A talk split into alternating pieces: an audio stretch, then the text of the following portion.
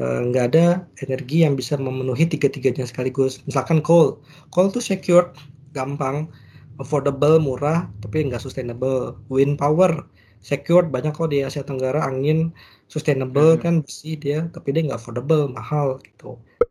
Bahas energi, Alpha Academy berbagi. Ki, satu pertanyaan nih, kan ya lo tau lah kita sekarang lagi masa pandemi ya, nggak hanya di Indonesia tapi global. Dan gue yakin ASEAN juga terpengaruh lah ya.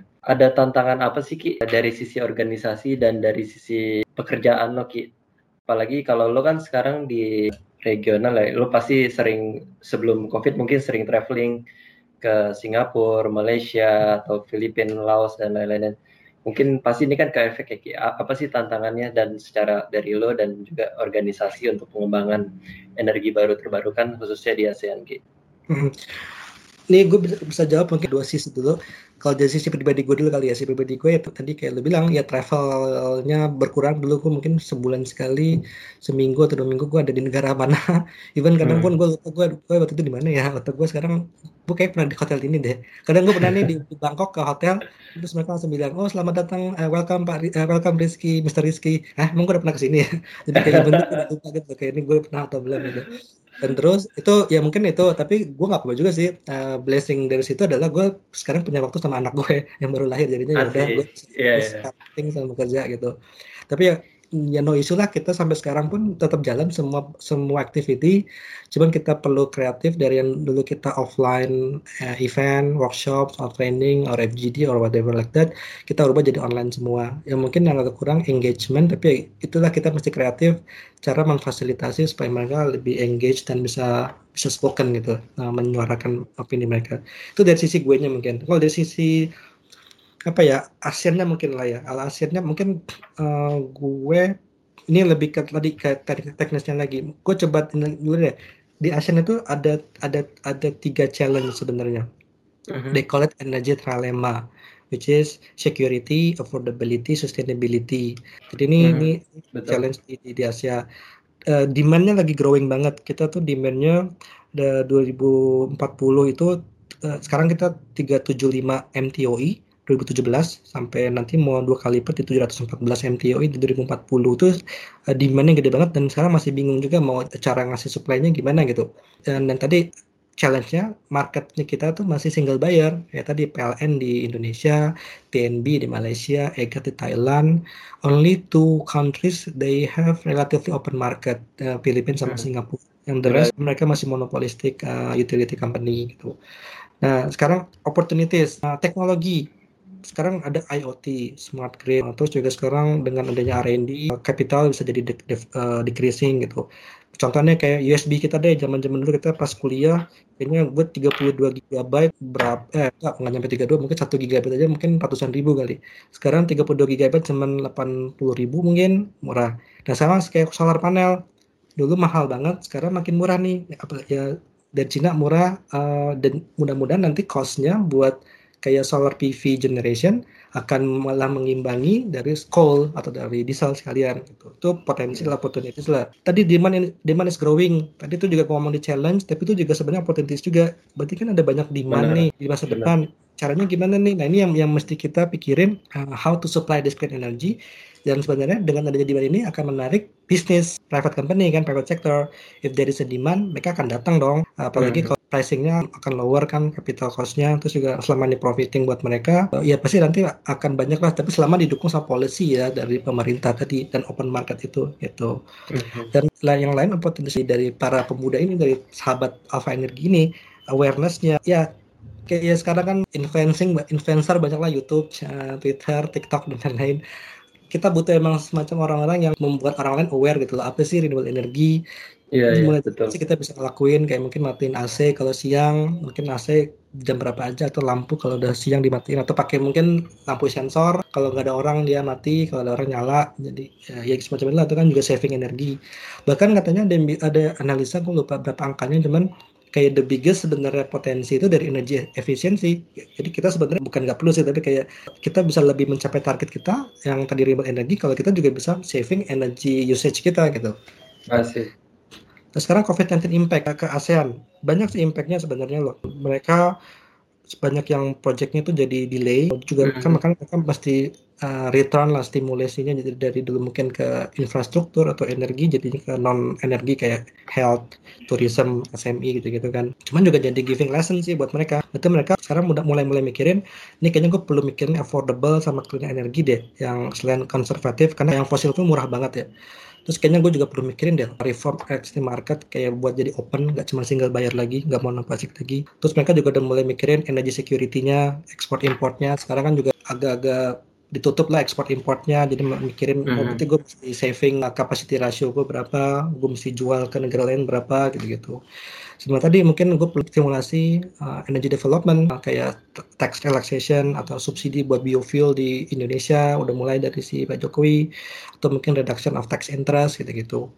Ya itu membuat COVID-19 although dia ya definitely bad lah for us, healthiness apalagi, cuman juga jadi give us good news on greenhouse gas emission. Kita reduce banget kan, cuaca cerah juga waktu awal-awal COVID dulu, dan ya udah dengan sing itu sebenarnya kita punya potensi lah energi transisi, energy wende tadi yang lo bilang di ASEAN itu masih bright lah, dengan lower cost, dengan apa ya awareness dari pemuda-pemuda, asalkan didukung tadi si policy, bisnis sektor juga ikut main di situ. Tadi ya pokoknya semua bermain kerjasama akan muncul ekosistem yang nanti kita akan kayak Jerman juga, atau kayak negara Denmark atau Finland yang udah mulai lebih dari Jerman malah mereka renewable energy gitu. Oke. Ki, last question nih Ki. Kalau lo nih one day jadi salah satu decision maker terkait energi baru terbarukan di ASEAN Ki, apa yang pengen lo ubah atau lo improve dari situasi sekarang Ki? Oke, ya amin dulu pertama, mudah-mudahan. Amin. Gua aminin Ki. Pergi gitu kali ya. Asal jangan lupa sama gua dan teman-teman Alfa. Lu juga jangan lupa sama gue. Yang pertama mungkin kalau gue dari sisi ininya ya tadi gue selalu bilang market, open market sama policy. Gue mungkin akan adopt atau akan coba menggalakkan stronger demand and supply side policies kayak tadi EV, kendaraan listrik atau biofuel. Jadi mulai go towards to renewable energy lah, wind, solar PV gitu-gitu. Ya tadi kita bisa mungkin tax relaxation atau subsidi gitu-gitu. Yang kedua mungkin kita memang tadi energy efficiency, selain kita juga generation, kita juga mikirin energy efficiency. Mungkin kita perlu semacam policy, ya tadi mungkin digalakkan matiin lampu di kantor jam sekian, atau pakai AC-nya pakai yang RG yang berapa tuh gue lupa, pokoknya yang sangat saving lah gitu, yang clean gitu, sustainable gitu-gitu. Terus manufacturer juga strongly encourage to adopt renewable energy gitu. Itu dua mungkin, energy efficiency sama tadi adopt stronger demand policy. Terus mungkin apa lagi ya yang perlu, tapi yang terakhir yang mungkin yang lebih lagi cooperation sih. Iya, karena sebenarnya ASEAN tuh banyak yang bantuin loh, dari negara-negara lain, dari Amerika, Jerman, dari gue, terus even dari kayak ADB juga bantuin, dari World Bank bantuin. Jadi sebenarnya perlu mungkin di within intra ASEAN juga perlu open juga dan diskusi, tapi itu juga udah dilakukan sebenarnya. Ya cooperation sih dengan semuanya itu, dengan negara lain negara lain mempelajari praktisnya gimana, lesson learn-nya gimana, terus juga within the region-nya, within the countries-nya juga melibatkan yang lain-lain kayak akademia buat bantu R&D-nya, terus kayak si youth buat bantu awareness-nya, buat bank buat bantu financing-nya, buat loan-nya, buat private company juga coba dong bikin solar panel, solar PV di NTB misalkan, atau NTT misalkan. Juga policy maker pikirin coba apa policy yang bisa bantu mereka. Terus kalau buat utility, yaitu utility ini agak-agak susah karena memang kalau contoh di Indonesia kan mereka memang suruh undang-undang kan memang bantu buat memberikan energi buat seluruh Indonesia gitu kan. Jadi ya itulah mereka punya alasan buat jadi monopolistik, tapi ya inilah dimana perlu adanya suatu diskusi menemukan cara supaya semua bisa kerja bareng gitu loh gitu. Ya kerjasama lah mungkin yang paling pentingnya ini gitu. Oke. Sip. Mudah-mudahan ya kita doakan semualah lo menjadi decision maker di one day dan membawa ASEAN dan Indonesia ke arah yang lebih baik ya, untuk bumi yang lebih baik ya, untuk generasi mendatang. Ki, ini kan udah hampir sejam nih, udah kelamaan ya. Mungkin kita masuk ke closing aja. Ada beberapa points yang gue catat sih. Wait second. Iya, jadi tadi banyak banget sih insight-insight yang lo udah bagi buat kita, buat para sahabat energi. Di antaranya kenapa sih Jerman mau ngebantu ASEAN? Ya salah satunya karena untuk menjaga efek domino dari sisi negatif, menjaga economical healthiness, safeguarding sektor-sektor krusial termasuk energi, dan juga menjaga stabilitas di area dan juga secara global lagi.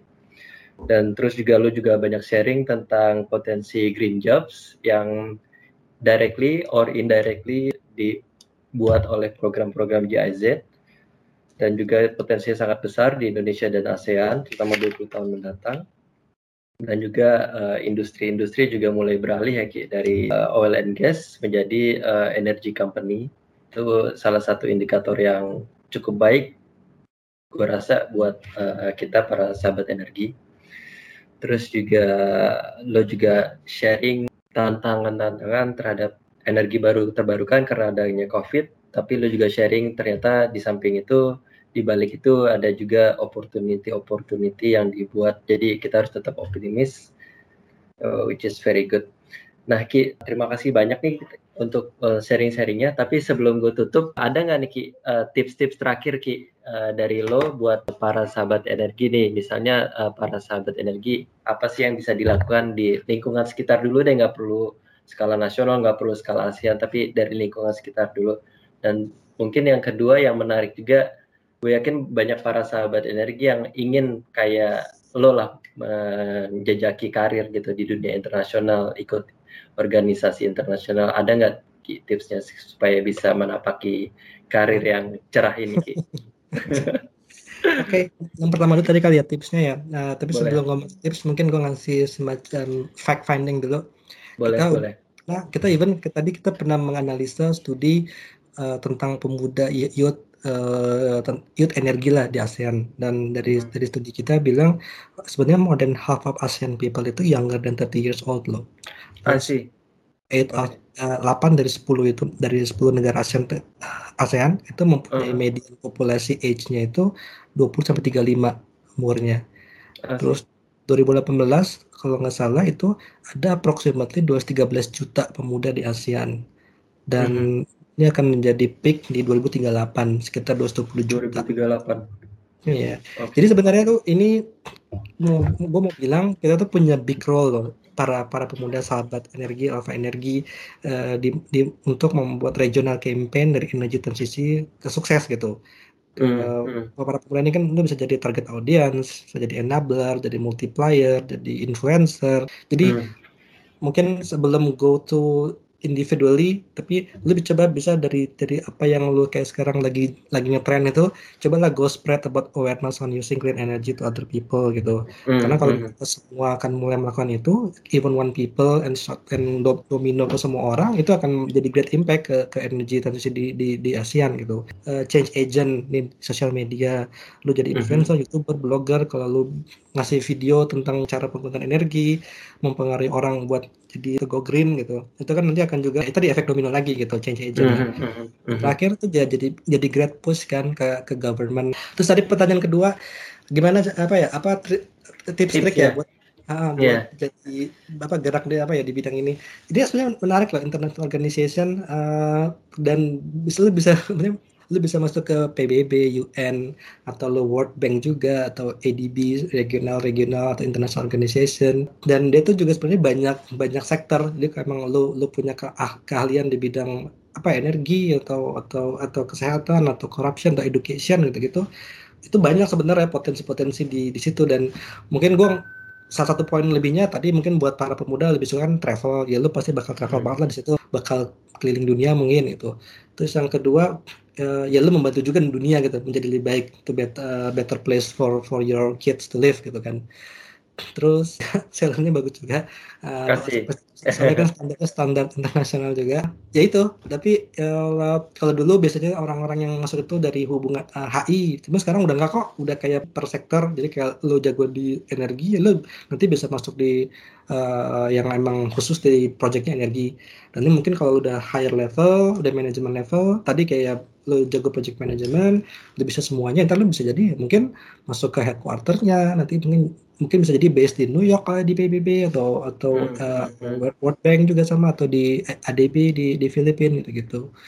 Ya interesting, banyak ketemu orang, communication skill-nya yang penting sih, English yang pasti juga mungkin buat sahabat di Indonesia learn English banget, yang itu pasti akan dipakai di dunia nanti.